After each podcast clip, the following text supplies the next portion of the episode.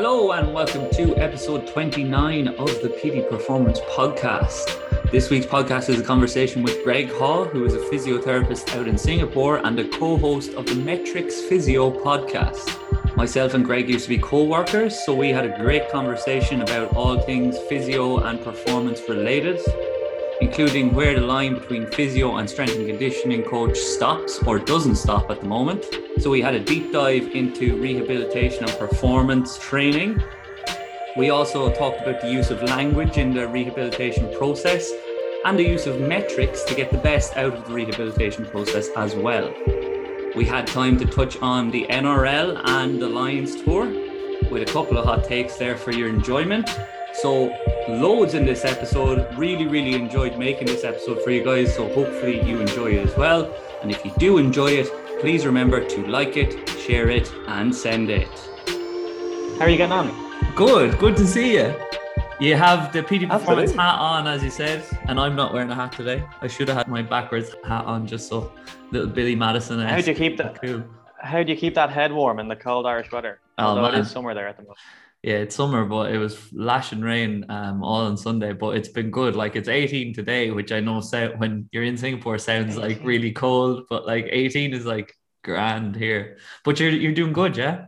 Yeah, all good, all good. I'm on the I'm on the wind down now, so I'll be back to join you in in six weeks. So finished up with college for the year, kind of starting to tell a lot of my patients and athletes that I'll be moving on, trying to make plans for those guys and yeah, trying to enjoy the last the last six weeks here. So trying to be as social as possible and get out and do all the stuff that I haven't done in four years already, leaving it to the last four weeks.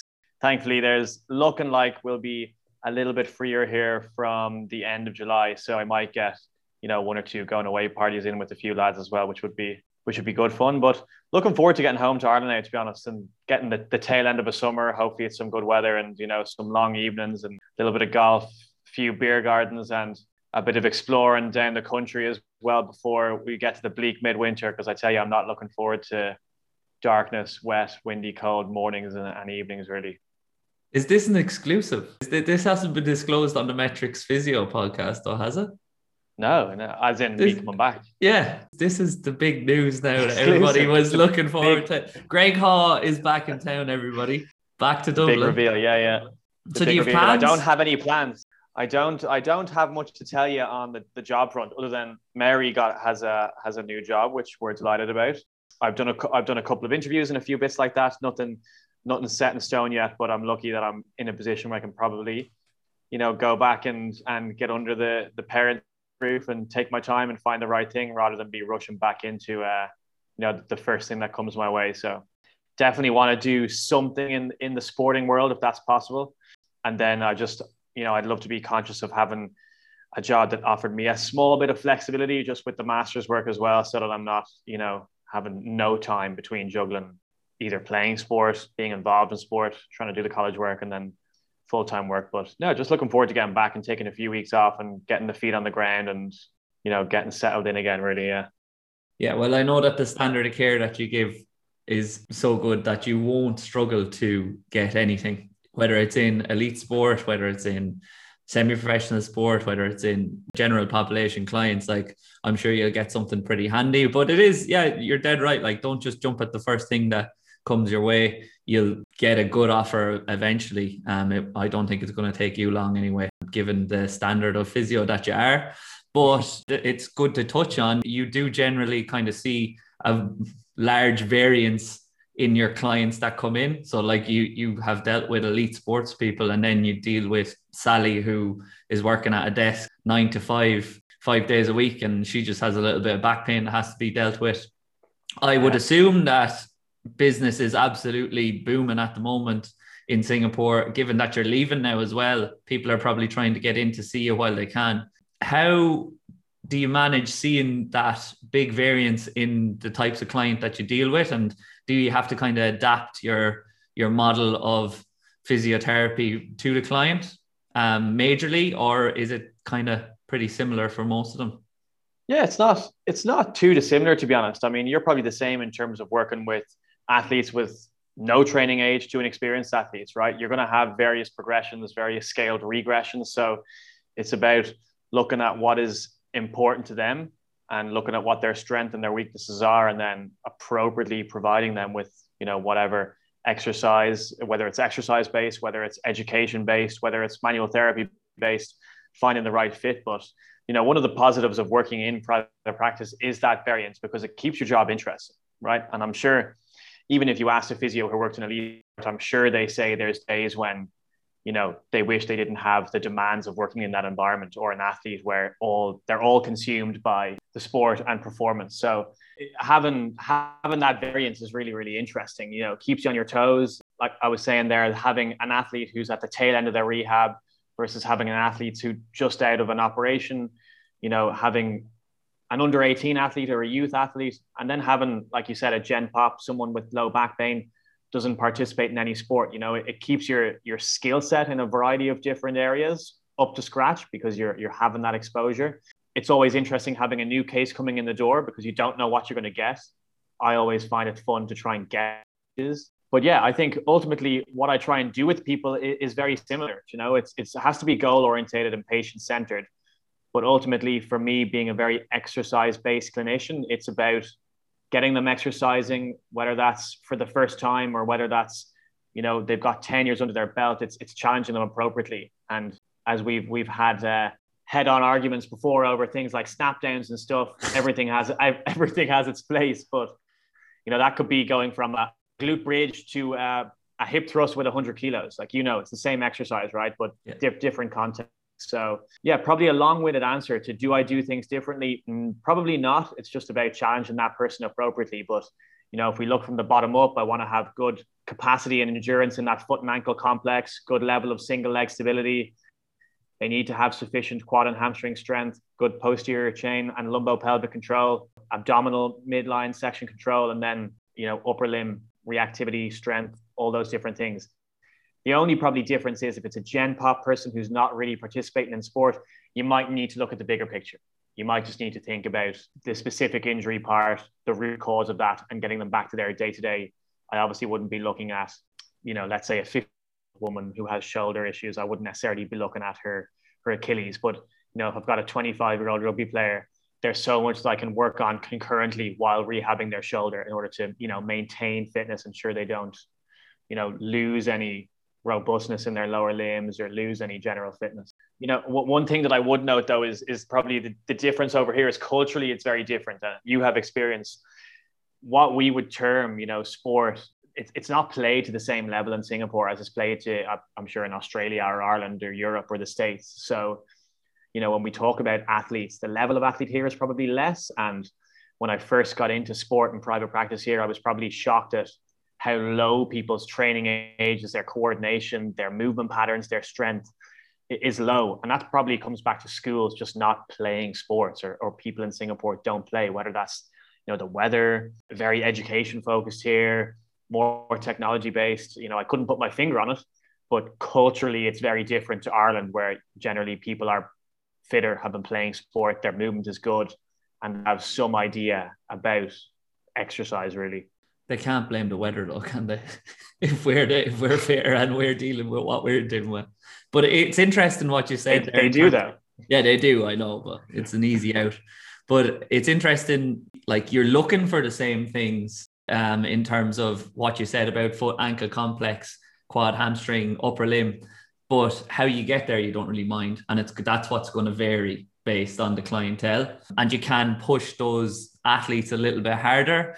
And what you said as well about challenging them, but it also challenges us as kind of practitioners as well, or coaches, in terms of having that variance in the type of people that come in. Like it's it keeps it interesting, as you said. But if you're dealing with athletes all the time and you're push, push, push. I know I always talk about what uh, Tom said to me in the first month. He's like, not everybody's a rugby player here. Like, you can't just lambaste them and throw volume at them but it challenges us and keeps us interested in that if a general population client comes in who is a little bit i'll use the term lightly soft that's not going to work with them. You have to show that empathy and you have to kind of coax them around to get in there. And i was laughing as well at how far we got before snap downs were brought out but uh, as, as a as a contextual kind of um, not a disagreement even i think sometimes when I throw the memes up just to try and get a little bit of traction on them, some of the physios can get butt hurt, can't they, Greg? No, I'm, I'm messing. but you know, and from my explanation that I gave you, that there is a, a, a place for all of that for, for every tool. Like it's the right exercise at the right time for the right client. It's just that when you see uh, who got injured recently, an ACL in the NBA, it was one of the point guards and everybody was saying if he did more snap downs, that wouldn't have happened. And I think at that high level of athleticism, a snap down isn't going to make that much difference to whether you get injured or not, because we can't predict injury. But there is a basis in it in terms of, as I said, if I was with a youth athlete and I was teaching landing mechanics, like you said yourself, then they'd be useful. As well as that, if somebody's coming back and on the rehabbed kind of performance spectrum, they're in the early kind of stages of that spectrum, then it may be useful in terms of loading, but it's just very, very extensive. So if we're trying to develop athleticism, and I, I understand that that's a very broad term, I wouldn't say that necessarily that is the best tool to do so. But again, we're going through the weeds here, and it's just one exercise that I was kind of taking the piss out of. So I apologize. Yeah, I apologize, Greg. us are, you know, just poking the bear here behind you. Yeah, essentially, like if I if I give somebody a snap down and they can do it perfectly for five reps, I'm not going to waste any time and make them do loads more. I'm going to think, right, how am I going to make this progressively harder? Am I going to give them a single leg jump? Am I going to give them, uh, you know, a single leg hop down off a box or whatever it might be? And it's the same for anything. Like early post op, I've been doing a lot of kind of like duck walks, trying to build that foot and ankle complex. Early doors, but again, if it's not problematic, make it more make it more challenging. So it's it's just principles of rehab, really, right? Yeah, exactly. And that's sometimes where the physio and S&C kind of not even clash, but that's when the worlds kind of clash in that some physios, but it, these are big generalizations, as I know, like, and you know that I'm generalizing just for the use of the conversation. But some physios can be very kind of protective, and I know that you're um, exercise based and you're cr- trying to push the threshold all the time and improve in terms of the loading and increase the loading. But some, especially in Ireland, in the past, I found some of them are kind of restrictive in terms of, oh, don't do that, don't do that, don't do that, just do this. And then on the opposite side of that, the, some strength and conditioning are just like, load it up, hang cleans, snatches, let's go. Like, you know, and it's like, well, come on, we need to find some sort of middle ground here. And that's why it's good, I suppose, to work in the setting that you work in as well because you're surrounded by strength conditioning coaches and physios so then you can kind of bounce off each other and you can collaborate to get the best outcome for that given participant or athlete 100% 100% and like i hate that in rehab saying you, you can't do this because already you're putting a negative connotation on physiotherapy mm. and you know there definitely shouldn't be a finite end to physio and a start to S&C. They definitely need, should, and need to happen concurrently, right? And that, yeah, like we said, that's a really good thing about our environment here now. And I'm sure that's the same in, in multiple different elite sports where, you know, you're doing rehab, but that doesn't mean that you can't train and do a million other things at the same time. And I think that's one way that physio definitely needs to evolve and and we can learn so much from S&C and, and you know you guys can learn a lot from us in terms of improving our knowledge in both areas from maybe you guys learning about you know early rehab progressions and maybe I suppose you, you probably know about tissue healing what it mightn't be part of your you know your core competencies in college but again from us learning a lot more about strength and conditioning principles is, is huge and I think that's got to be will be an area that is starting to come into physiotherapy degrees a lot more maybe even being a full module because you know it's super super important. And if we don't have that we're only essentially putting out fires. We're never really rehabbing somebody back to whatever their performance is. We're just going oh yeah you, know you can't do that now love. Um so just sit at home there for six weeks you know lose your cardiorespiratory fitness let your quads go to shit you know maybe lose your balance you might be a fall that's the technical term and, and, and, and then and then say, oh yeah, but look, your uh, your knee pain is gone, so crack on again now. You know, discharge, mm, and yeah. then you know a, a, poor 50, 60 year old woman is now, you know, got no strength to go upstairs. She can't walk the 2K to the shop again or go out with her friends, whatever it is. And we've done an injustice to them because we're very, very narrow minded and focused mm-hmm. on what is this specific problem? I need to treat this rather than, yes, we can treat the problem, but there's, you know, a load of other stuff that you can do. And we're not looking at the athlete in it or the athlete or patient in a holistic way, right? Yeah.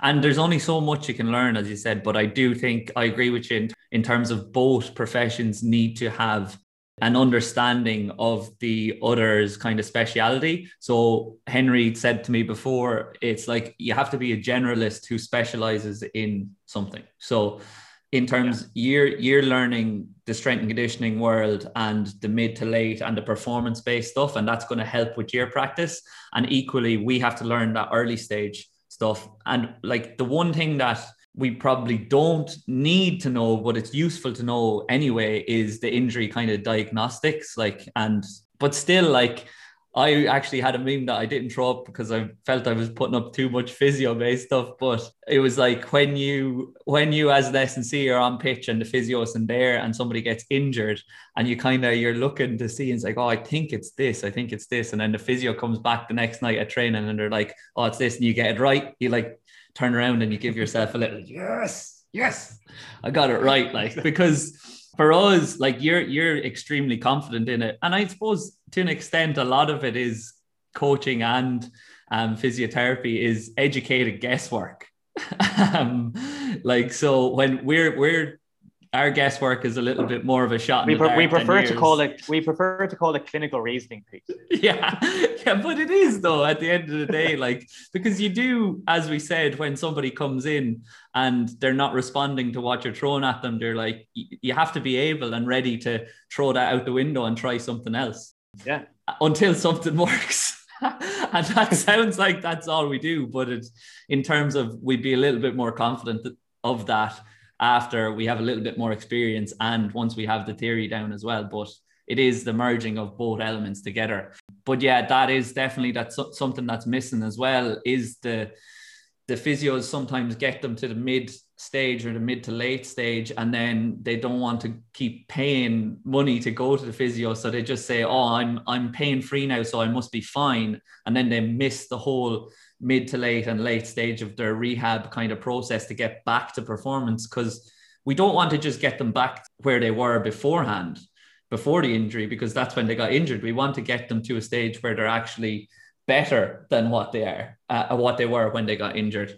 And that's kind of that overreaching stage in the late stage of the of the rehab kind of spectrum uh, performance spectrum. But that's why i think that physios and S&Cs should always kind of work together or at least have somebody that you recommend um, people to go and see and that you ha- have an open dialogue with so that you can say well look johnny was here when he saw me on monday so maybe don't do this with him but do you know what? He was actually better in this in this kind of area so you could probably go ahead and load up there.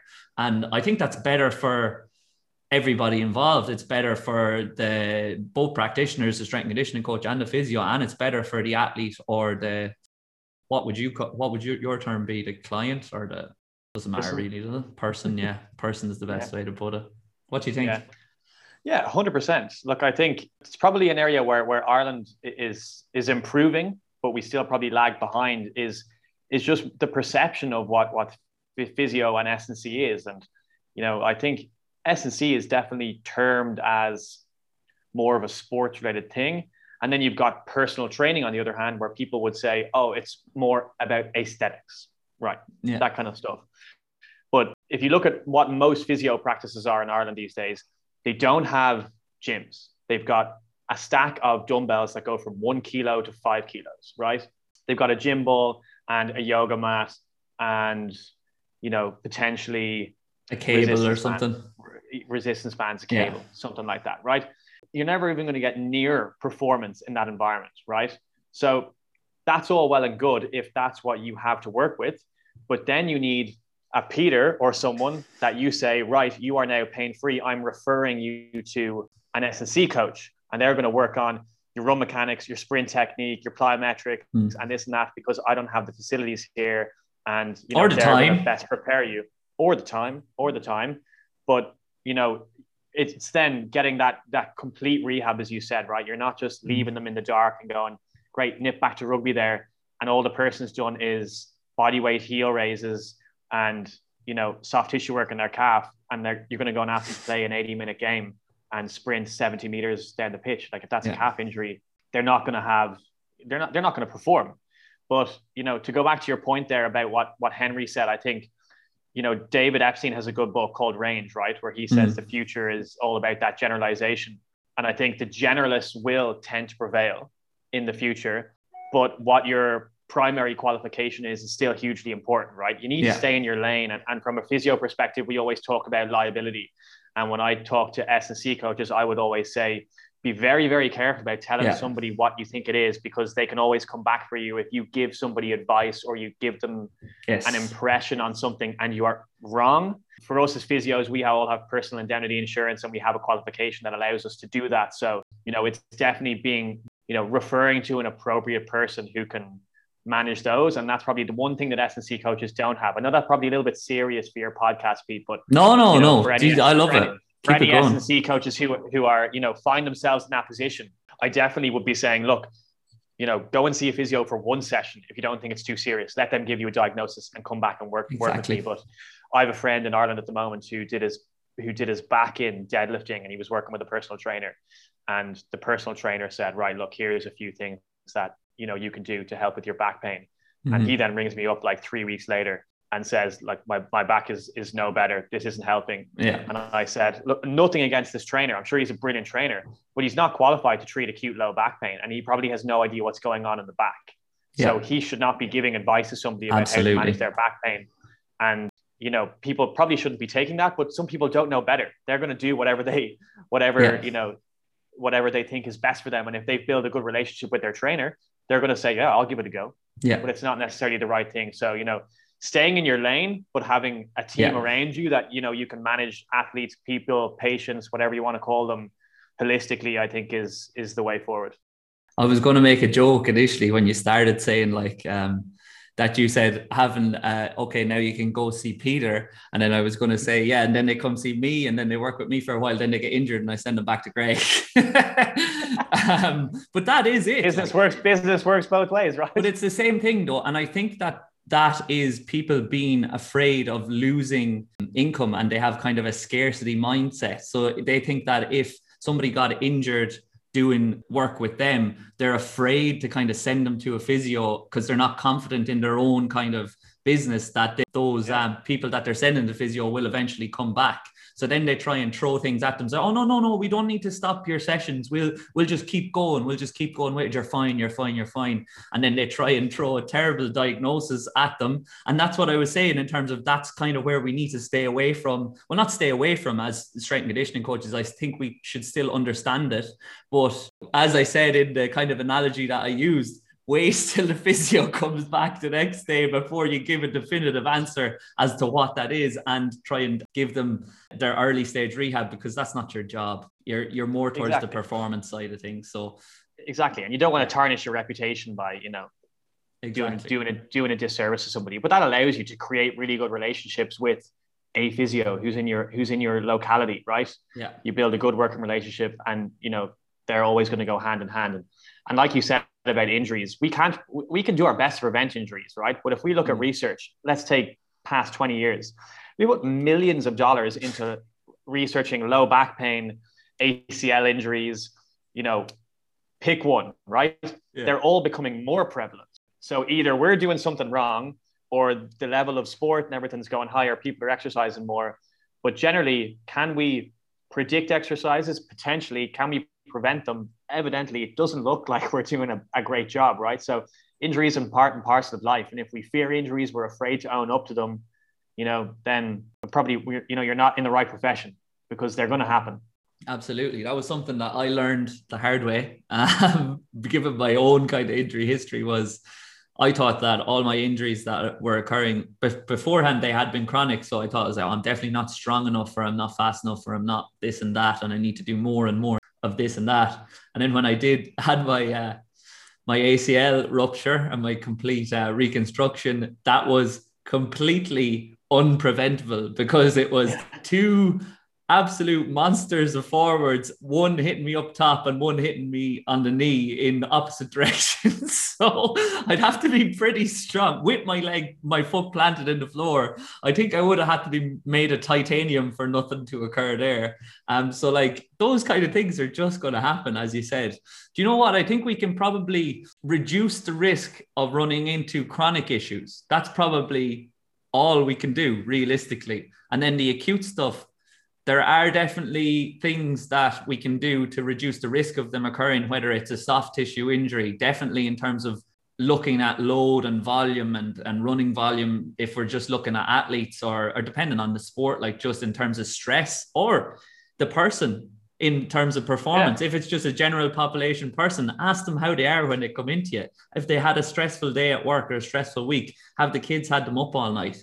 Then maybe don't throw a load of volume at them um, because it's not probably it's not going to be the best time to do it. Just get them to do some aerobic stuff, which me and Will were talking about last week. It's gas that the aerobic stuff has been demonized. And going back to the perception of strength and conditioning coaches in Ireland as a country, I think it's the profession's own fault that we're perceived that way. because Jenny comes in and says, Oh, he's a strength and conditioning coach. I just want to lose a bit of weight. And then it's like, oh, well, before we do that, we're going to get you to do put this foam roller in between your legs and put your foot up on here and then put one hand over here. And we're going to correct all these things. And the lowest hanging fruit for a lot of those people is just some simple stuff, some simple progressions like exercise variations and a little bit of aerobic work. So just do it with them. It doesn't have to be overly complex. Don't neglect it just because you think it doesn't challenge you as a coach. Because as we said earlier, the right exercise is the right one for the right person at the right time. So I'm not blaming all strength conditioning coaches there as well. I know I'm having a go, but like, yeah, I think we could do a lot better as a profession in terms of even if you're performance based, performance based doesn't mean complicated. And you can work with athletes and you can work with general population um, clients concurrently, as you said. And I think that's something that we can definitely learn from the physio kind of profession. We, we kind of like it, there's definitely a bigger thing in strength and conditioning in terms of ego um, than there is in the physio profession, I would say. And I know that's another generalization, but physios generally all get on with each other, I would say. Whereas in strength and conditioning, like coaches just hate each other. Oh, I'm better than him. Well, no, you're not. You might be better for a certain client, but a different client might not work well with you at all. They might have to go to somebody like him and they do well with him, you know? And it, there's plenty, there's plenty of business out there. How many people are there in the country? Four and a half million in Ireland, like. And not that everybody needs strength and conditioning, but they definitely would benefit from somebody helping them and assisting them through the process of getting healthy and improving their performance. Sorry for the definitely.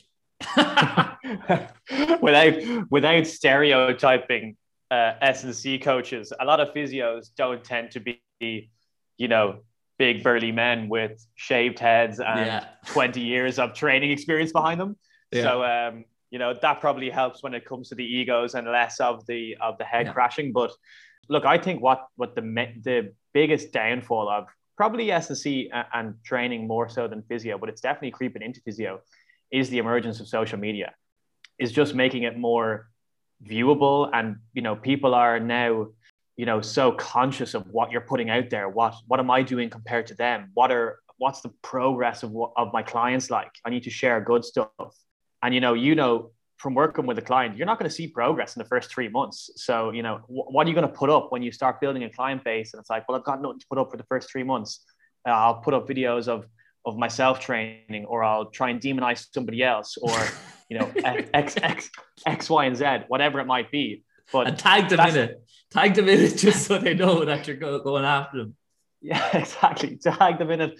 Put it on Instagram Facebook LinkedIn Twitter. Put yeah. it up everywhere. But yeah. you know I'm sure that's the age we've grown up in. If you asked a, an S&C coach who's been working since the the 80s when people didn't know what S&C was, I'd say times were a lot simpler. And same in physio, it was probably a lot simpler because you did what you thought was right. You didn't have ex- any external pressures. You didn't have anybody criticizing you, and your clients weren't looking at a million and one other things on the internet, going, "Why am I doing this?" or "Why am I doing this?" Yeah. You know, should I be doing this? But look, you could spend it. You could spend a day talking about about the pitfalls of uh, of social media, but I think our, our time could be better better spent talking about things like snapdowns and uh, smackdowns. Smackdowns, Smackdown versus Raw. Just when you're talking about the social media as well, I saw one note that you you wrote into the kind of the pre-podcast document, uh, the knees over toes, which you're experimenting with, and I just get sent his stuff so regularly by clients that yeah. kind of. But you know what, like. He is the best marketer I've ever seen in my life and he's so well spoken about it. And I know when I'm listening to him, I'm like, well, hang on now, there's a little bit of flaw of a flaw in the way you're thinking about things there. But some of the stuff that he uses is useful, and some of the stuff probably isn't as useful. And that's kind of the way you've got to treat everything on social media. you've got to take it with a pinch of salt. And also, I think if you look at anybody that's grown their following to that kind of level, whether in strength conditioning or elsewhere, they all kind of find out what works for them and they go down a rabbit hole in terms of that because they're trying to monetize it. So if yeah. you look at him, what's he selling now? Probably straps for Nordic curls, which he's doing in an anterior pelvic tilt anyway. Um, so like I'm like, what are you doing, mate? Um, and it's not the be short, all and end short all. shorts or something yeah, like that. yeah, for, yeah, exactly. Uh, I'd say he's probably a decent bloke though, so I don't want to to lambaste him because some of the stuff that he does is really, really innovative and is really, really good. But you can't kind of treat every issue with the same model and the same the same solution. And it's the same thing if you look at like Weck and his his uh, rhythm in terms of running mechanics and stuff. So he's gone yeah. so far down the rhythm that he's not actually doing much running because he's just flipping around with a rope that he's selling on a Bosu ball, which he's also selling on his bouncers that he's selling. So like you've got to yeah. take things from everybody, but that's not saying as I just said, or if you look at Bosch and his isometrics, he's just doing isometrics for the hamstring. He's not yeah. trading them through yeah. length at all. So but equally something that each of them is doing is really really useful so the whole profession is just stealing from each person the best thing from it but don't steal everything and take it all with a pinch of salt because everybody is doing something useful but we're as me and Will said last week, we're all doing things wrong as well. And I'm sure in two or three years I'll look back at what I'm doing now and I'm like, what was I doing there? Equally, I'm looking back at when I was a young coach and I was getting all the lads in Blackrock to be doing snap downs once a week for a five week progression. I'm like, what the hell was that? simpler times back then? Yeah, simpler times. but yeah, but all of those is is just having like it, it's it's contextual, right? And it's having mm-hmm. a why. If you yeah. break down the knees over toes guy, it's like, okay, great. He's encouraging eccentric strength in your quads and you know good dorsiflexion which yeah. you know you would encourage most people to have that right yeah. but it's like how is he going about achieving that potentially some of his exercises are quite aggressive a lot of the people wouldn't be able to do that but i'm sure if you bought one of his programs he would say oh before you do the sissy yeah. squat to the floor which you see me doing there's below the floor yeah, there's 10 other exercises to work to that, but people mightn't see that and go, I'm mm. going to get people doing a sissy squat. But you won't pay for the program again, either. They'll just rob it off the Instagram and then throw it into exactly, the program. Exactly. It won't work for the program either. We won't get stuck into how much you know about sharing people's programs around. But um, look, everyone's doing something for, for a reason, right? We Frans Bosch is probably doing something because it's research based, and he's yeah. you know he's doing lots of work on isometric sharing all that because his research area is isometrics. Knees over toes guy is doing it because ultimately he's a business. He's doing mm. it to earn a living so that he can put food on the table for his kids. I can't remember who the other example was. Joe Wick, you said, right? David Weck. David Weck, sorry. Yeah. He like he um, I don't actually know who that is, but I'm sure he's doing it because oh, it's a oh, business. Mate, have a look. Get on the Instagram after this. He is the best person. Based off of what world. you just said, I don't think I oh, mate, he's so good. I think there there is speculation as to whether he's doing it as kind of like a persona just for social media or if he's actually like that. But he is hilarious now, and that's what I'm saying. I love all of those guys for what they do, for something that they do, but not everything yeah. that they do. But particularly Weck, I just think he's so gas. He's always because he he talks about rather than talking research based, he talks about the universe and uh, how it's cyclical and stuff like that. But it says he's the guy who invented the Bosu ball. Really? Yeah, yeah. Okay. So okay, actually... he must be semi-serious if he invented the Bosu ball. Yeah, like, he's not like um, Who, who's the lad on Instagram that I think started off just being like the the gym bro, and then it eventually became a brand. But it, he was just Squat you, Squat University. Or no, not him. No, sorry. No, He's the, probably on your podcast and everything. I'm was throwing him podcast. in. Was he? Yeah. sorry. To, uh, what's his name? Dom Dom Miniazzoli or something. Anyway, that new, yeah. the American New York lad, right? Yeah. And he was basically. Oh, um, bro science was it? Bro science, bro yes, science, yes, right? Yes. Which I'm pretty started as a piss take out of you know what the general bro guy was, and then he got quite large, and then it was like people like this. Now I have something. And is he selling programs and stuff now? I think he's selling. I don't know. He could be he's selling, selling something and whatnot. yeah, yeah. he's he making has, money. Let's put it that way. I'm pretty sure he, doesn't do anything else. He probably doesn't know where the persona stops and his own personality yeah. end, begins now. I mean, yeah, yeah. But um, yeah, that's look, what that's, happens. That's social media. That's yeah. social media, and again, that probably doesn't exist if we're not in 2021, right? Mm and we're doing too much name dropping now as well. We're doing the what we said. I tagged them all in it now. Stop giving business to these people. Check out at PD Performance. No, no, no, physiotherapy. No. As I said, there's plenty of business out there um, for everybody. Like how many people are on the globe, so we don't need to oh, compete. Oh, yeah. You can still you can just be good at what you do, and if you're good at what you do, then you're comfortable in what you do, and you're not trying to steal clients from other people and say, saying, "Oh, that's crap." But look, anyway, we'll move away from social media because you know what? It's actually it's stressful talking about it even, let alone being on it and participating in it. But we did touch on the podcast there. So you had Squat University on, and the podcast is the Metrix Physio podcast for anybody listening to check it out. You're flying it this season. You've massive guests going. So it's called the Metrix Physio podcast, obviously, because you would tend to use a metrics based kind of system in your physiotherapy kind of practice. Yeah. When did that kind of click with you to start doing that, or was it more of a gradual thing? And what are the benefits of doing that as opposed to the old school kind of physio treatment? Yeah, well, I suppose we we if you look at what our, our tagline is, we we kind of call it, you know, measured by success. Obviously, people are always drawn towards success and wanting to improve and whatnot. And, and then to make it a bit more interesting, we just changed what is a, a CS and metrics to an X, so it has a bit more pizzazz about it. But it worked. Um, it worked. It worked exactly. But yeah, essentially, I, I I like to be data driven, right? So for for multiple reasons, you know, firstly, you build a lot of buy-in from yeah. from an athlete if you can show them where their weaknesses are. If you're putting data in front of them, right?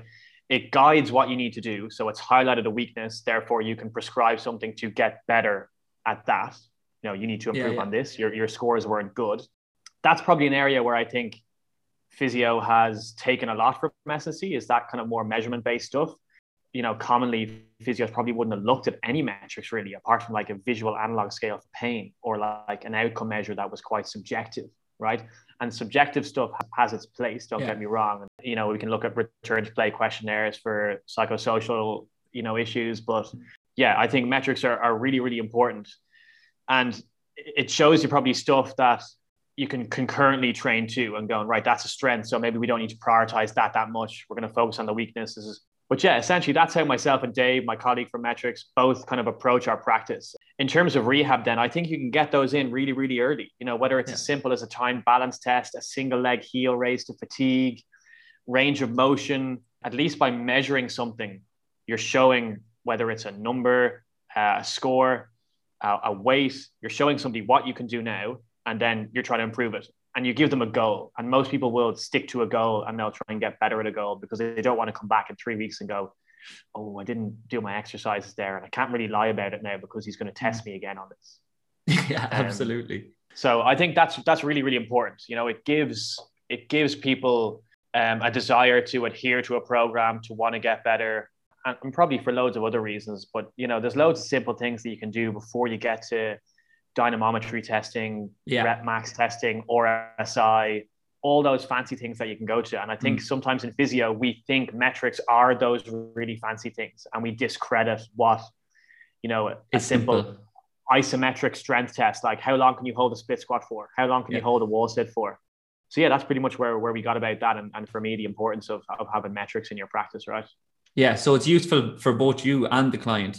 As you said, it kind of is daunting to people when they hear metrics because they think you're going to put, I don't know, a load of machines on a fella to to kind of yeah. get loads of data back from him. But it is as simple as you can count out. You could literally count to 60 and see if they could hold a split squat for 60 and yeah. then the next day count to 61 do you know what i mean like um, and that's still a metric but it's useful as well i would imagine because in the past maybe not in the last 10 years but before that physios would have typically give a timeline and you still might give a timeline for coming back to performance and recovery from an injury. But i had a mate of mine contacted me last week and was um, getting on to me because he said oh the physio didn't even tell me when i'd be ready to play again. Um, and it's a groin issue so you know yourself like it's like it's such a wide range. He might as well not yeah. have given him a timeline. And I was like, but that's the way to do it. That you've got to do metrics based. So you've got to graduate to the next stage of the program. And maybe if people were, because they would be reluctant now to give that timeline, if you could show somebody, right, this is the next metric that you need to hit in order to graduate to the next stage of the program. And then and do that and so on and so forth until they get back to performance. They might be a little bit more um, willing to buy into that kind of process rather than saying, oh, I don't know when you'll be back, if you get me. Absolutely. You're on the money there. And that, that's just having like a criteria based rehab, right? Mm-hmm. If, if we take any any abject injury, like say you take um topical one, Alun Wyn Jones, right? Shoulder dislocation. They're talking about him rejoining the Lions tour three, four weeks, is it, yeah. after dislocating his shoulder? If I have a 40 year old man who falls off his bike in Singapore here and he comes into clinic after dislocating his shoulder, he ain't going to be cycling in four weeks. You know, Alun Wyn Jones is a is a trained athlete who has around the clock care and you know is probably the gold standard for rehab.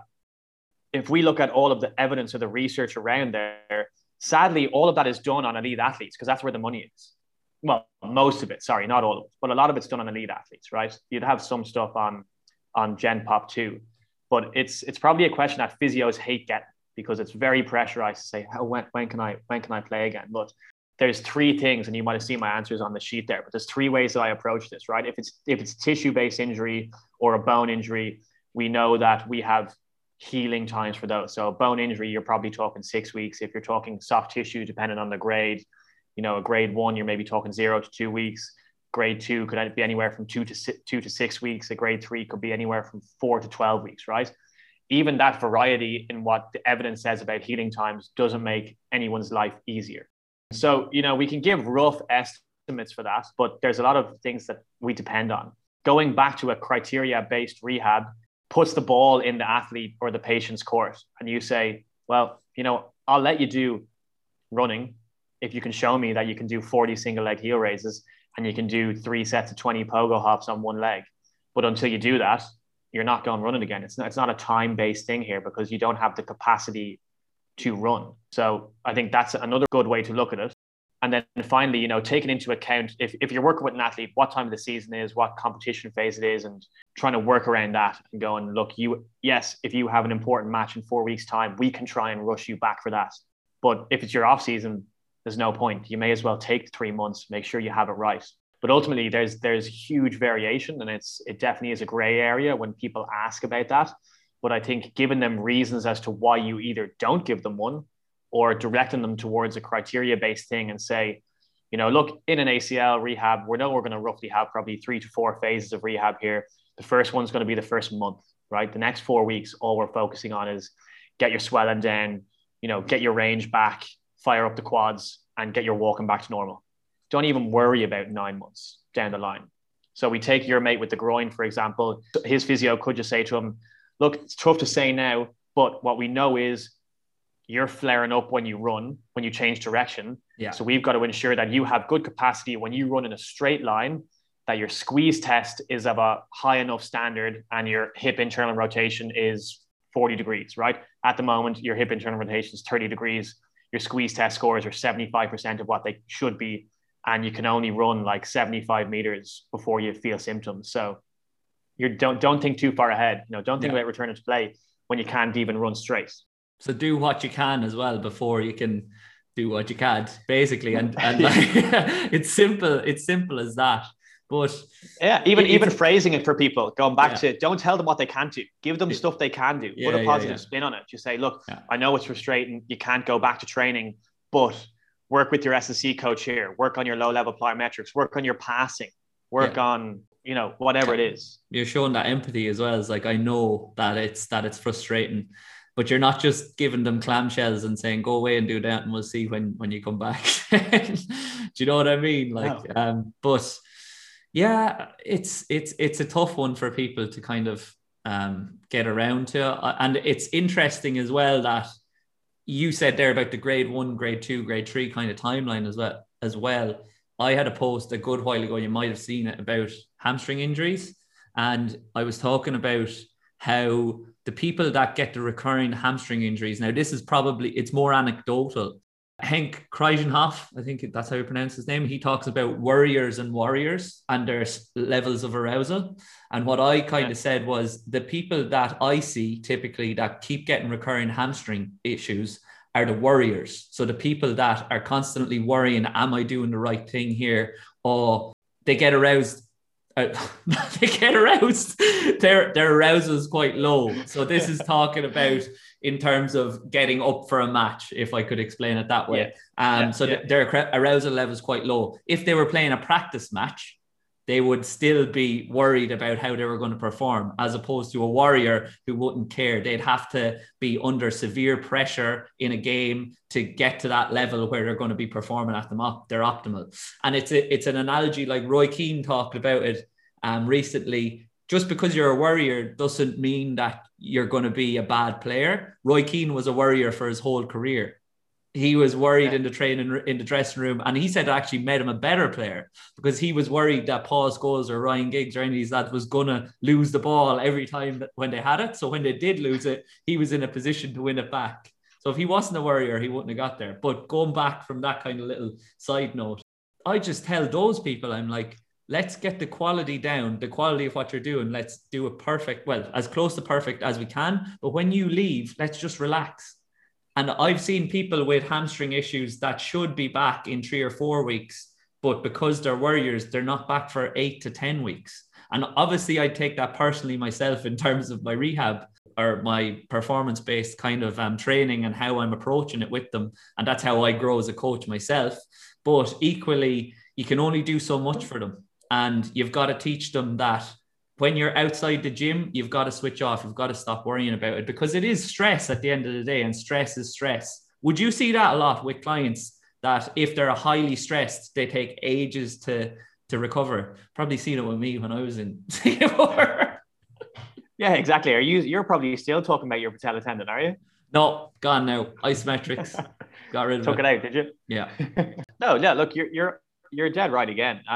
I think that probably is where it gets really, really challenging as a physio or a coach, right? Because when you're talking about rehab, you need to make it uh, what's the what's the right word here, like game based or task specific, right? Rather than tissue specific, where mm. you're saying, right, go for a straight line sprint here. Let's see how the hamstring feels. They're all going, okay, how does my hamstring feel when I do this? yeah. Versus going, get out there. I want you to beat 10 seconds you know, and then they're okay, just run as fast as you can. They don't think about their hamstring. Now that's that's probably not a not a great example, but when people get to that point, you've got to be able to give them drills and you know training tools that takes their injury away from them. Yeah. Because we know that the there's loads of psychological issues around training. I have an ACL client at the moment who's a year post-op. His hop test scores are, are still really, really poor, but he just doesn't have confidence in his single leg ability. So I'm trying to get as creative as possible and not give him drills that he's hopping on, but he almost doesn't feel like he's doing a hop or it's yeah. not him testing out his hop. It's going from left to right in a forward back motion, you know, trying to give him a ball or something to take his mind off the actual hop and just let them perform, right? Yeah. Or let them do what their sport is. But yeah, you, you, you do see it a lot. I, I think it's probably probably potentially more prevalent in in your field because we might pass off people that, but I think that psychological readiness before you go back to sport is is huge. And there's like you said, loads of different factors that that go into that. But I think it's I think it's coachable. I think it's trainable. Yeah. We can we can change the narrative on that and we can shift Definitely. the focus on on what that is. But it's not an easy thing to do for sure. You think, do you know um, James Tavernier, uh, Tab, uh, Taverner? He's uh, we used to work with Everton. I think he is in. He was involved in some level of, of football in the Prem, and then he moved over to the States. He's with he's with a basketball team now. I can't think is the Nets or the Philly uh, 76ers, but he basically had this thing called the control chaos continuum and going back to sport, right? And putting people into controlled chaos based drills where you know you're testing them physically in a capacity where they're not aware that they're being tested physically right and they're just playing that sport so you know making sure that athletes go through that stage of their rehab i think is is really really important that comes down to your cueing as well and what you're cueing them on rather than focusing on the focusing on the negative. and as you said using negative use of language rather than being positive about it like if i was getting somebody to do like if they're coming back from a hamstring issue, I know we're talking a lot about hamstrings, but they've been cropping up uh, again and again, as you can imagine, with GAA coming back and the yeah. lads being run into the ground. If they were doing um, a hamstring or if they were doing a straight leg scissors bound, I might say we might be looking at speed of movement. I might say I want your ground contact time on this rep to be really, really low. So just touch the floor and gone again. And they're like, right, yeah. So then they're moving way faster and they're putting the ha- they're putting more stress on the hamstring, but they don't know that they are because they're not even focused on that. Um, yeah. So that's that's a simple kind of way around that. And then the other thing is as well in terms of talking about the warriors and the warriors, but and it's definitely an S&C problem as well. I've heard James Smith, not James Smith from social media, James Smith, the strength and conditioning coach, who's a great thinker he talks about. Don't be bashing James Smith. No, no, he's he's all right. he's not going to hear this anyway. But in terms of um, mental resilience or mental toughness, which we're always searching for, is yeah. like, oh, go out and do it. There's no such thing. It's just gradual exposure, and the more the graded exposure, then reduces your anxiety around the task that you're trying to complete. So with a worrier kind of client, we might have to do a slower graded exposure till they get back to the level of psychological readiness where they're like, I'm actually, I am actually fine. I can do this. Um, yeah, but that's fine. Just take your time with it and progress it day by day, and they will get back there. But don't just skip a whole, as we talked about earlier, don't just skip a whole stage of the process and go, oh, you're fine to go playing now. Well, I don't feel like I'm fine. Okay, well, then you're not. Yeah. It, Look, we both sh- have sh- to have confidence in you. Me, yeah. you, the, the athlete and the sports coach. It's just unfortunate that the sports coach will be the first one to have confidence that they're ready to go. You're fine. Go on. Out with you. yeah, yeah. Sure. Show me a skier who's just, you know, showed up skiing and gone down a black slope on day one. Like, yeah. not a chance. You're, you're going to do the greens for ages, then move on to the blues or whatever the whatever the colors are. Or your first day of work. Tell me someone who's never gone to their first day of work and been really, really nervous about it then you do it for 100 days in a row and you're like, eh, this is easy, right? Yeah. Same, same thing with sports. I'm sure if you asked Roy Keane, he said he was a worrier his whole life. I'm sure he maybe was, but I'm sure that worry maybe shifted to other things because the more he played with Giggsy, he thought actually he's not going to give the ball away. Yeah. He, Giggsy doesn't do that. No. Then he goes to the other side and he has like. None of them really did. That's why they were so good. Yeah. Yeah. But at least he was prepared for them to do it. So he was fail to prepare, prepared to fail, right? Yeah, exactly. Exactly. But yeah, um, we've gone down the rabbit hole in terms of performance and uh, rehab, and I kind of knew that was going to happen. But talk to me about the vision for the podcast. Where is the podcast going in the future? Do you think, and what is the why behind it? Uh, well, so I suppose the why before was myself and Dave thought that during lockdown we might get the wheels in motion with regards to a, a, platform for ourselves to have when we eventually return to Ireland, whether that was in some sort of practice, some sort of social media, or some sort of podcast we've obviously put all the rest on the back burner and run the podcast because it's kind of been, I think, generally quite successful. But look, speaking about the podcast specifically, we're, we're really trying to educate people, whether that's athletes, clinicians, whether you know physios, S and C coaches. You know, hope that anyone listens to it is going to take something from it that they go, right, I can do that with one of my athletes. You know, I can do that with one of my patients. Me as an athlete, I can try this or that, or I have a better knowledge about physio and training now. So you know that's where we really want to take it. I think we want to bring diversity to our podcast too. So we want to showcase people who maybe don't always get attention whether that's because their sport is not a very watched sport whether that's the area they practice in is not a very not a very topical area. You know we want to get more women onto the show as well and, and show that you know they have a huge amount to offer. So we've loads of plans, but as you know from having a podcast, it doesn't just happen like that. So we're we're, we're taking our we're taking our time with it. We kind of had some plans for that kind of past ten episodes. We've got one more to re- to record to wrap up season two, and then we're going to take a few months off and and rattle into into season three. But I think probably from this season, you can probably see we've gone maybe a little bit more narrower down the physio route. Now we, we might open that back up, yeah. but, but that's just what we thought with season two was that we wanted to get some good quality physios on.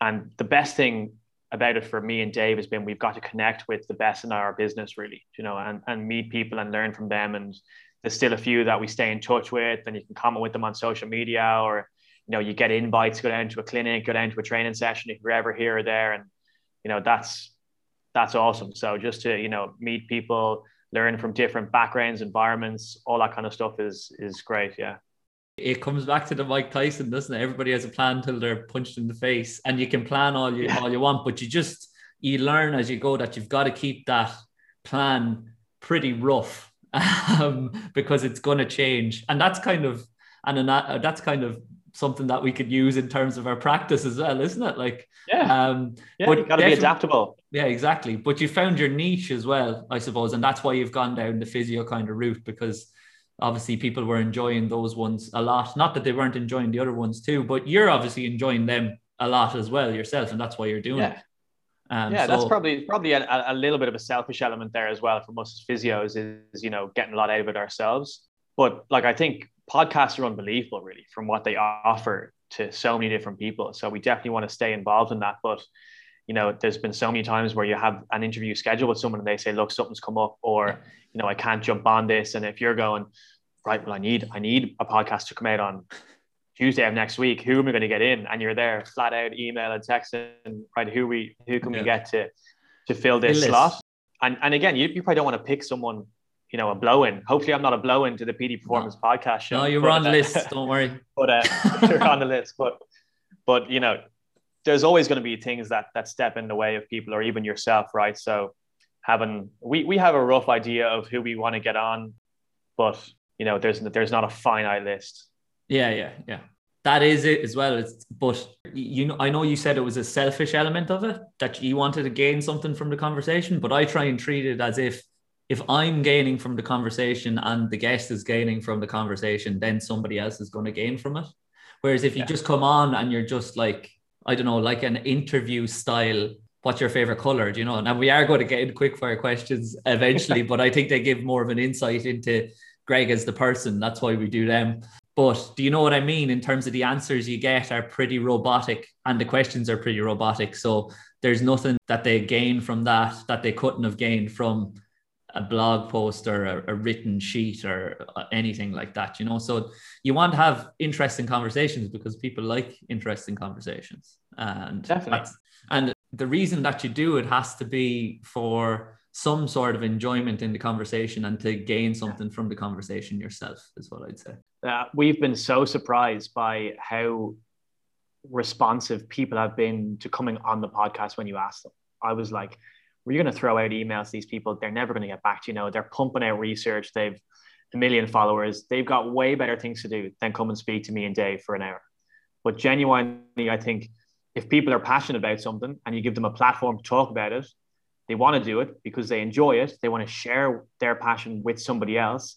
And, you know, again, probably looking at more physio specific, they want to help people get better in some capacity. So for them, sharing that has been really good. But the response, and we're lucky that, you know, not many people, probably only two or three have said, look, no, sorry, I'm not going to have time for this, or it's not my thing.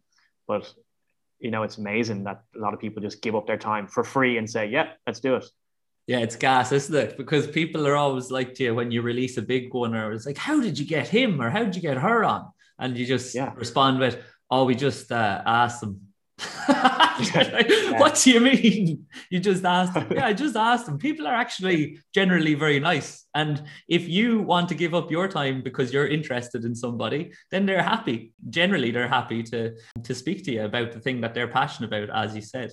Sometimes yeah. as well, it, it's good to touch on the things that kind of get overlooked as well um, that they don't get to talk about very often. And that kind of brings that passion out a little bit more, which is what you messaged me about the last couple of, or yesterday was it? You said, um, "Can we get into rugby and just have rugby dolls chat?" And I was like, "Absolutely, man, absolutely." I had actually planned as well, so we'll get into the rugby chat now because we're on we're just on the hour anyway. So you said NRL as well, and it was interesting that you said NRL because I think the the stuff that's on online about NRL and injuries is really interesting. I love looking at that stuff. And in terms of you saying that injuries and injury rates have actually gone up. And then there's the argument that now in the NRL, they're looking to increase the number of substitutions and the fans don't want it because they're saying, on one side, they're saying if we increase the amount of subs, then those players come on fresher and then there's going to be more capacity for injury. But I don't think they quite grasp the injury fatigue kind of continuum or how that kind of interacts with each other. But they're right to an extent that a fresh player coming up against a fatigue player, the fatigue player is going to be more susceptible to injury. But we're trying to reduce the amount of fatigue players on the field by bringing on people. So that is the theory, I would say. But how you've been following the NRL? Yeah, love love watching the NRL. Probably a little bit here because it fits the time zone, so it's a lot harder to watch. Like the Euros, I've watched nothing. Even a lot of the rugby that was on towards the tail end of the year, the Heineken Cup final and stuff like a like a, a one a.m kickoff here is is no joy to anyone really. Even if I stayed up that late, if I have a few beers, I'm definitely not awake at awake at that. you were going to say that. You might be there in body, but not in spirit. I, am re-watching it again the next day. Yeah.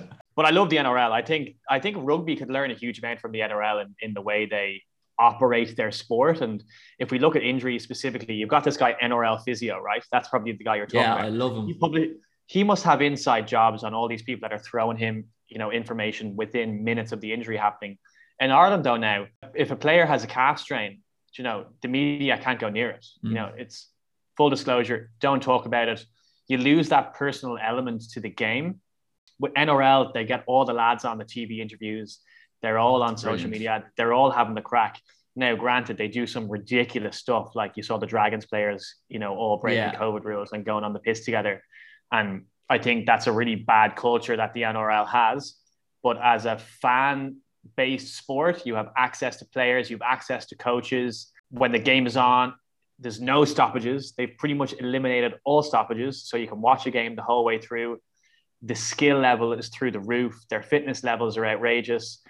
They've been cracking down on the high tackles, which you know yeah. has reduced some of the big hits, and they have to do that but yeah, I I love it. I love watching it. Um, I, I prefer watching it to rugby union. I have to say at the moment because I think it's just an easier watch and probably for somebody new to a game, rugby has so much nuances to it now, and NRL is just a little bit more straightforward. You can just whack it on, have a few beers, don't have to explain too much, rather than somebody beside you, especially in Singapore here, going, you know, what happened at the ruck there? And you're going, I'm not too sure. Evidently, the ref doesn't actually know either. I think you were going to say that. Nobody knows what happened there. He just wanted to blow it up. But yeah, and there is this thing in rugby union as well. It's like, oh, rugby league, I'm not watching that.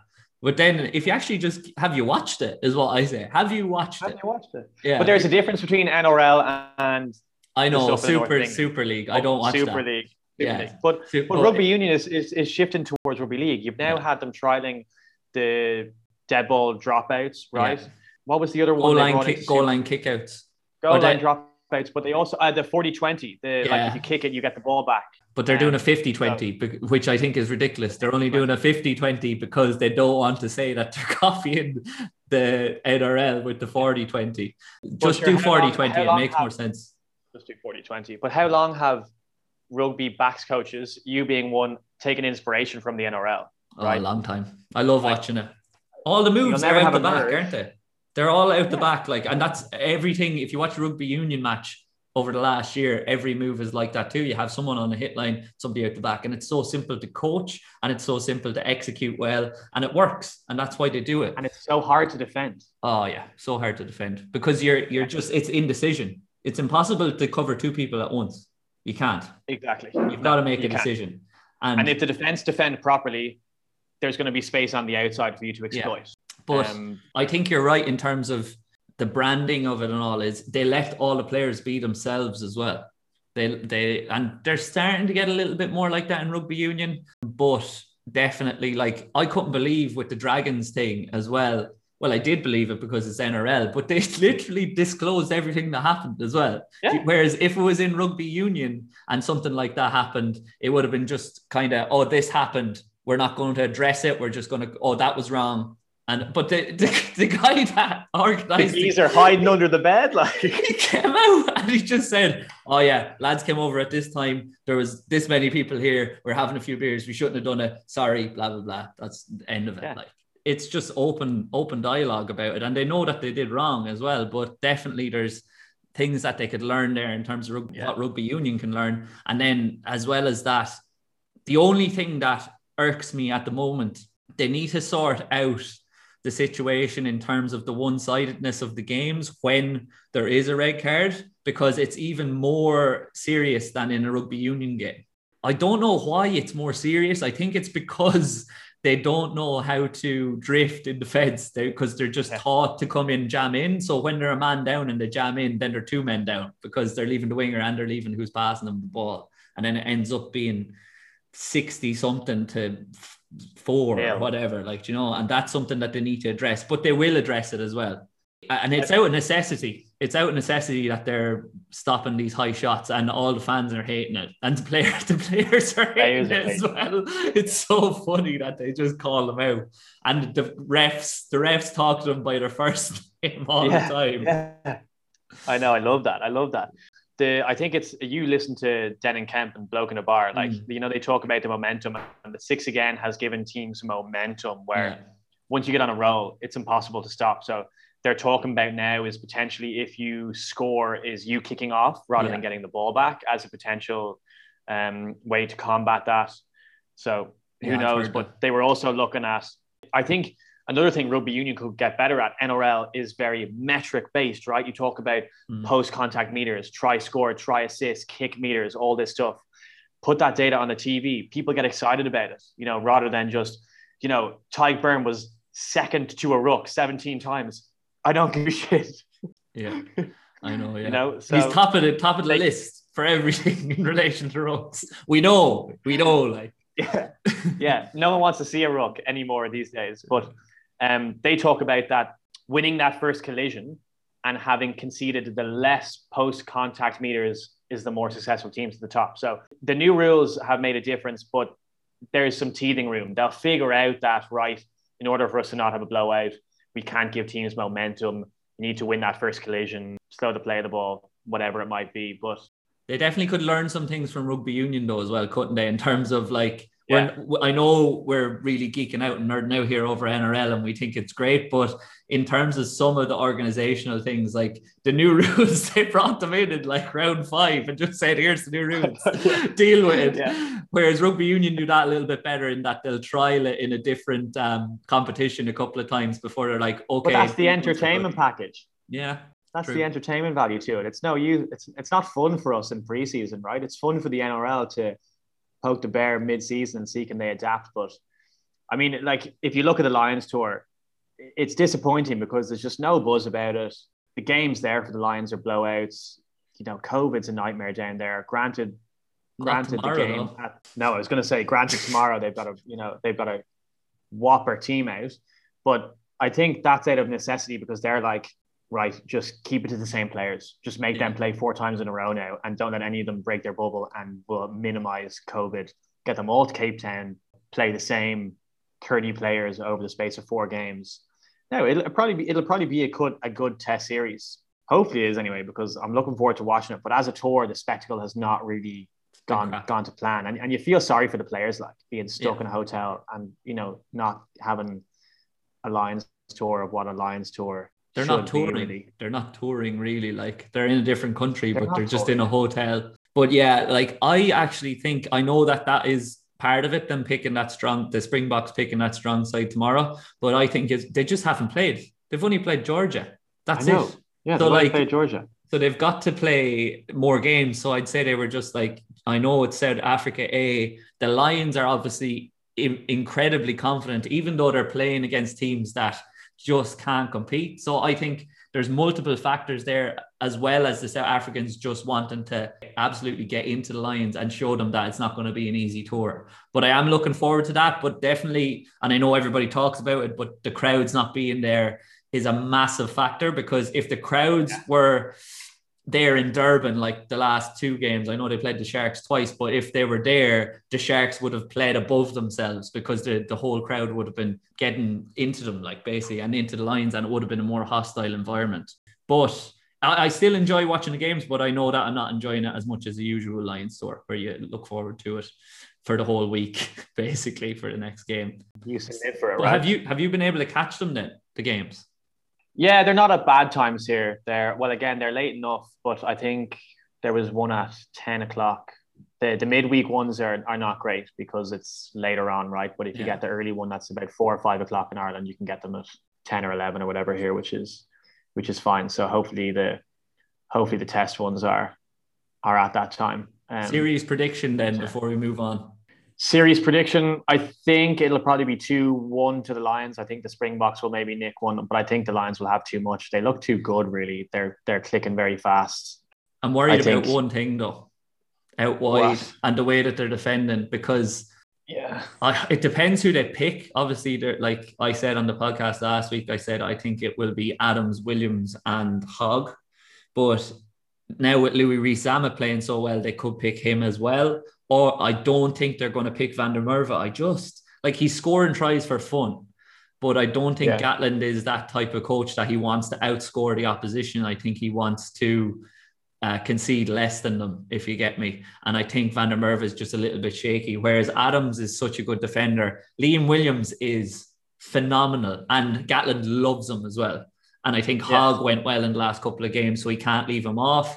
And because like Hogg can't, he's not going to put Hogg on the wing, but I think he'll put Williams on the wing, no problem. So I would be worried in terms of the, the if Henshaw's at 13, I won't be as worried because he's such a good defender. But that kind of channel, the outside channel, is where I'm most worried about how the Lions are going to manage the Springboks, especially if Kolbe and Le Roux are on the field you'll get a good idea tomorrow night probably with with the South Africa having pretty much a full strength back three. But mm. interestingly, I think Hogg's the one most at risk because he didn't he got dropped for the semi final, the final, in the Premiership. So yeah. I don't know what you know. I haven't seen much of him before that, but I I would question his form maybe. But Josh Adams is a lock in. Like he scored what yeah. eight tries in in three games. He's going to be there. I think I think Liam Williams is a lock in for either wing or fullback. Anthony Watson's been there and done yeah. it before. And if Louis Rees-Zammit keeps scoring, you know, you might say, geez, it's really hard to leave to yeah, leave him, him off, out there. Maybe you look at the bench spots as well and you go, Van der Merwe probably not going to be on the bench because he's only a winger. Whereas if you have a, a Hogg or a Williams or a Watson, you kind of probably yeah. get, you know, multiple positions out of them. Hogg even has 10 cover, who yeah. knows as well. I'd say a, Watson. With a big move for altitude, but the other thing is Daly though, because Daly is covering so many positions, and if he goes with a six-two split like he yeah. did, now I wouldn't personally Daly. say it, but he's covering if he has Farrell on at twelve and Henshaw thirteen, then he's covering ten with the twelve that's on the field, and he has Daly as cover for centre, wing, and fullback in one position on the bench. So yeah, to be honest, he's probably just going to pick all Welsh players anyway. But um, I would agree with you definitely on all, all all that. I think Watson would be a useful sub to have. And then the thing with Hogg as well was he wasn't actually playing badly. It was the fact that the Exeter fans were getting into the Chiefs because they'd lost a couple of games and they wanted Nowell to get a run because he hadn't played in a long time. And I think Jack Nowell okay. is just class. But when Hogg came on in the final, he actually was pretty good as well. Yeah. So, and I think he was playing above himself because he was pissed off as well because he'd been dropped. Okay. But um, yeah. I, I I thought I had the same concerns as yourself. But he's gone all right in, in the game that he played midweek, was it? Or the weekend at fullback. He was good in the air, which was the priority as well, because I think that's what Williams had over him. Um, and that's why yeah. they pick him because they're in South Africa, they're going to launch it. But anyway, Look, he's safe as houses, really, isn't he? Yeah, they're all that's what I always say as well. Like they're all world class players. So we're splitting hairs really. Like they will have a good side out. We all have our preferences, but doesn't really matter if fuck what our preferences are because Gatland is just gonna pick who he wants anyway. But anyway, yeah. you're probably up early in the morning. So I'm gonna move on to quick fire questions now before we finish. So your proudest achievement to date, and I'm laughing at it because you've written it in. I don't have any. No. Um yeah, it's a tough one. I mean, I could say back and say, you know, playing in the, the Leinster Schools Cup or something like that, but it's not an achievement. Probably winning the Singapore Premier League uh, or Singapore Premier League, Singapore National Championship made it all the better that we beat you in the final. Couldn't actually find a Bucks jersey to put on for this interview, but um, yeah, maybe that. Pro- professionally, not much yet either. Look, I've had some good rehabs, but my goal is still to probably try and work in elite sport. So I'm going to say that hopefully will be my proudest achievement or going to a major tournament or something like that. Yeah, proudest achievement to date. I don't really, I'm not giving you much of a great, uh, great answer there. No, I come back your, to me. Your first answer, I hate it. Um, but yeah, no, it was, yeah, I was I wasn't playing actually just for the listeners. I was coaching and Greg was at fullback and we were also working together every day. So there was a lot of banter flying about. But I, I don't mind the Bucks jersey. I get on well with all the Bucks the Bucks lads, as you know yourself. Um, so to lose it to the Bucks on the day, I think even though it's a long time in the past now, I think the Bucks deserve. I think the Bucks deserve to win it on the day because they beat us rather than us losing it. If you get me. Do you know what I mean? And you'll know because you played in the game as well. Um, so yeah, yeah. it was the two best teams in the final, and someone has to lose as well. And the lads that I was coaching, I couldn't knock them one bit because I say they should be proud of the performance that they gave. They just weren't good enough to win it on the day. But in terms of professionally, you'll definitely get there from my perspective because I know how good you are as a as a physio. And then on the elite sport thing, you're a brave man as well because it's so intense going into elite sport. But if that's the dream, that's a dream, and I've no doubts that you'll get there. So we'll move on then to who is your favorite athlete of all time? It, it probably was from an early age with Steven Gerrard, always a massive Liverpool fan. Just loved watching him kill lads and tackles, score goals from 40 yards out. Went to Anfield when I was probably about 12, and my dad managed to get a pair of his shorts off some geezer over in Liverpool. So was always a big Steven Gerrard fan then in rugby, I still remember sitting on the couch at eight o'clock in the morning watching Dan Carter in the second test in 2005. That was probably just when I started playing rugby when I was what probably 11 or 12 at that stage and going, you know, this guy's pretty special. So to pretty much grow up through his whole career, always loved watching Dan Carter and then Dricko too. I mean, who doesn't love Dricko? Obviously iconic in terms of Irish sport. Even now, he's hilarious on social media and doing all his media stuff. So yeah, pretty solid list, I think, there of of Stevie G, DC, and BOD. Absolutely, and they're all doing still doing great things, as you said as well. I love O'Driscoll as uh, an analyst as well because he's one of the few analysts that is brave enough to say when he doesn't know what's going on. Yeah. So like I remember before it could have been off the ball he was on and they asked him about one of the tries or what whatever and he said do you know what? I'm so long out of the game now that I'm actually not sure if this was all going to plan, like a set piece move because it was multiple phases, or if it was played off the cuff. And you know yourself in terms of analysts, like like sometimes if they don't know the answer, they just make one up. Whereas yeah, yeah. I suppose it is of benefit to him given that he's Dricko, so nobody's gonna care if he doesn't know. Um, but I just love that because you don't have a clue. Like if people ask me, as a coach, like something about the line out or ruck area, I, I can give a best guess answer, but it's not good. I'm going to say go over there to Chris Hodges or, or whoever if it's something to do with that because he's going to be he's going to have more knowledge around that than me, and that's fine. Yeah, as we said, generalists who specialize. Same thing. If somebody asks me about injury, exactly. go to Greg Hawe. Yeah, go to Greg Hawe. He knows what he's talking about. Right. Favorite rugby moment of all time a bit bittersweet moment, but was lucky to go to the Rugby World Cup 2019 um, with my old man, and we went to the Ireland New Zealand game. So the build up to that was like nothing I've ever experienced, and definitely the atmosphere in the stadium. Irish people travel well. You know, the fan zone, the beer gardens was just crazy for four hours before kickoff, and then to get in and hear the anthems and then hear Ireland drown out the haka. It was an unbelievable four minutes, I think it was, until New Zealand scored. So it, it went very downhill fast. But yeah, that I still remember that moment. I could still hear the the uh, fields of Athenry ringing out over yeah. the over the haka. It was pretty cool. That was incredible. It, it's a shame it was so short lived though, and then they absolutely yeah. battered us as well. That atmosphere like it's there's only a few moments in your life that you get to experience something like that. And my anecdotal moment to something like that was Ireland versus France in the Euros in 2016. Um, oh yeah, yeah, yeah. And we went. We the the contrast is we went up after two minutes. Robbie Brady scored a penalty. Yeah. I turned to my friend Mick at half time. We were only over for this game, the quarter final, obviously, because we didn't think we were going anywhere. And I turned to Mick, I said, Mick, like, what happens if we win this? He just turned straight to me without batting an eye and said, Oh, we can't go home. We're not going home. Like, I said, we've work to go to, but that kind of, I think it, it's, and I know it's a cliche, but Irish fans are incredible fans as well in terms of generating that kind of buzz. And it is something cultural as well. It probably, because there's so many of us there it's just a glorified pub which we make it yeah.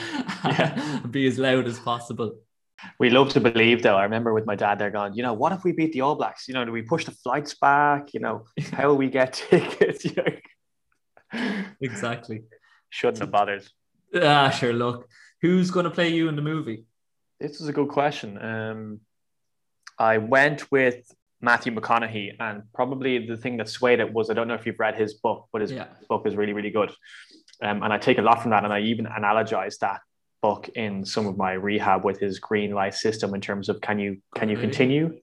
Should you be a little bit cautious about your approach to this or should you not do it? Um, but I think he's pretty interesting character, plays a lot of pretty cool roles. Obviously is is pretty decent looking, looking pretty decent looking has some blonde hair as well. Um, yeah, we'll run with we'll run with McConaughey. The I got I got the audiobook of Green Lights and yeah. he he reads he reads it. it. Yeah. Yeah. What's your favorite film of his then? Dallas Buyers Club. Yeah. I like pretty... I just I like the way he he's very honest. Like you were saying about O'Driscoll being honest about it. He was saying I had a niche and it was rom coms, but yeah you know, I always wanted to make a serious film and I had this idea for this film and I was going to go and make it. And then that's the one he went and got an Oscar for. So again, it shows like persistence, perseverance. So there's a lot to be said for that. But also, uh, I don't know if you listen to, um, oh, I'm forgetting his name, Scott Galloway. His podcast is mm-hmm. called Prof G. I kind of wrote this down for my answer for what would you tell your 18 year old self, but we'll skip to the we'll skip to the point. Is he said, don't listen to people who tell you to follow your passion because your passion doesn't necessarily going to get you anywhere. It's follow something you're good at and be good at it, and that will allow you to be successful. Yes. And that's probably what McConaughey did. He went and did something he was very, very good at. Now he has a name for himself, had enough money to do him a lifetime, and then said, right now I can probably go and afford to do what I'm what I want passionate about. Yeah, exactly. What I want to do. Yeah, exactly. I'm laughing at your answer for the meal that you're loving at the moment or the food because obviously you're trying to cram as much of the Singaporean food in as you can before you have to come home.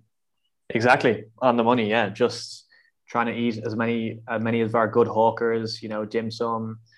Um, myself and Mary have a list of, of stuff that we're trying to tick off. So we're not doing much cooking, really just getting out and exploring and eating lots of local food. Yeah, you know, the local food here is class, right? It's one probably one of the things you'll miss the most is the the cheap, accessible food that you just don't get anywhere else, really. No, absolutely. Something that you miss for sure when you come home. So get it in while you're there. Uh, what artist have you been listening to a lot recently? So I started teaching myself guitar um, over the first lockdown. I don't know. I don't know if you've ever heard of this guy called Marty Schwartz on YouTube, right? Yes, yes. I've you been... know him, Marty. Marty Music. You've probably seen this meme, right, where it says, "Oh, you play guitar." Yeah, yeah. I taught myself what they really mean is, "Hi, I'm Marty Schwartz." Yeah, exactly, exactly. because all you do is go online and learn from him. But um, how many does yeah. he have up? Like every song, every every bloody song. But yeah. yeah. I'm a huge Oasis fan, so I'm always constantly listening to Oasis. But I've gotten really into this kind of like Aussie music scene, listening to Sticky Fingers, Tash Sultana. I don't know if you know who they are, but just I know Sticky Fingers nice, are. Yeah, I don't even know what you. I don't even know how you would genreize that music. Yeah. Like, like alternative acoustic, kind of just easily listening stuff. But Sticky Fingers have a really interesting backstory that we won't get into. But go and look up what Sticky Fingers are doing at the moment in Australia. There you go. That's one for everybody out there that's listening. That's still listening. um, books you've been reading at the moment. I've read one that I have just finished was Breath by James Nestor. Breathe by James yeah. Nestor. Really, really good. Um, got myself an Apple Watch lately, so I've been trying to stay on top of my breathing. But again, if we look at healthcare, this book shows that there's probably a cure to a lot of different things that don't involve time and money and referrals to everywhere. So, Breath's a really good book worth checking out. And then I'm reading one at the moment called Powers of Geography, um, which is a follow up, a sequel to Prisoners of Geography. Don't know if you heard of that one. It was out in 2015.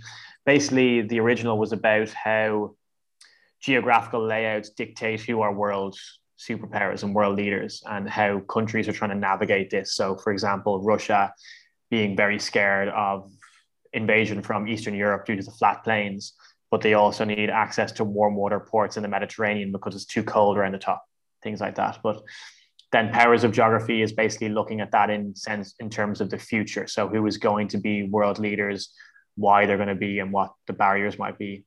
Kind of a random one, but I kind of just like the that first sounds, one. So I, I kind of got into the the geopolitical side of of stuff there. But I think it's no harm to having the knowledge of this. So add it add it to your Goodreads and uh, definitely maybe give it a read. I'm I'm going to write that one down for sure, or the two of them. And then the last question you've already kind of answered, but what you would tell your 18 year old self. Yeah, well, what I think I wrote down to plan and to invest, and I think probably I say this to my brothers now, but you know, I think when when you were going back through college again, people said, "Oh, follow what what you're passionate about, what you like to do. But I don't think that's necessarily the right route to do. I think there should be a lot more planning into right. If I want to live this kind of lifestyle, what do I need to do to get there? So maybe having an endpoint and planning to get to that endpoint, or even from a professional sense, this is what I think I want to do. How do I get to that? Rather than just saying, "Oh, take a punt on this course." Very much the Irish way. very much the Irish way. But yeah, that's what I that's what I always say to my brother, and I always tell him to stick a little bit of stick a little bit of money away somehow, or you know, you can even have vault on Revolut or something like that. I wish I definitely did that earlier, but it makes a difference to me now. So, you know, Absolutely. if you can afford to put a fiver away a week or whatever it is, a little bit of saving rather than bulk saving for a holiday and then just blowing it all on six weeks and being like, boom. Like when I was 24 and literally had five euros to my name, you're going, what, what do you do? Yeah, exactly. But look, there is capacity for both as well. Like you've got to know how to enjoy yourself at the same time. But it's good that he has you there to give him the advice around that. And I'm sure he listens to that advice, does he? He does, man. He, he has Bitcoin. Ah, there you go. He's smarter than you. oh, some people might say you shouldn't have that either. But yeah. yeah, look, I know, I know, I know you need to, you definitely need to have the crack and get out there and and live as well. But I think, yeah, there's definitely there's definitely a balance, and I know people who've lived far too much in one way, yeah. and are now you know going.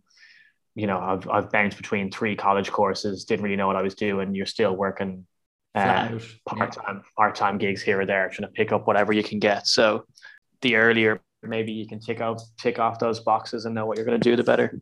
And it's good to practice the saving as well, though, because you're going to need yeah. to save when you start into your professional development too. So the earlier you can get started, the better. But look, I've held you long enough. That was a great conversation. Really, really enjoyed it. And uh, best luck with all the Metrix. Physio, when you get back in town, give me a shout. Are you up in Dublin? Are you up in Dublin now? I'm in Dublin, now. Oh, sweet. Yeah, 100%. We'll get on to you. And we'll leave it there for today.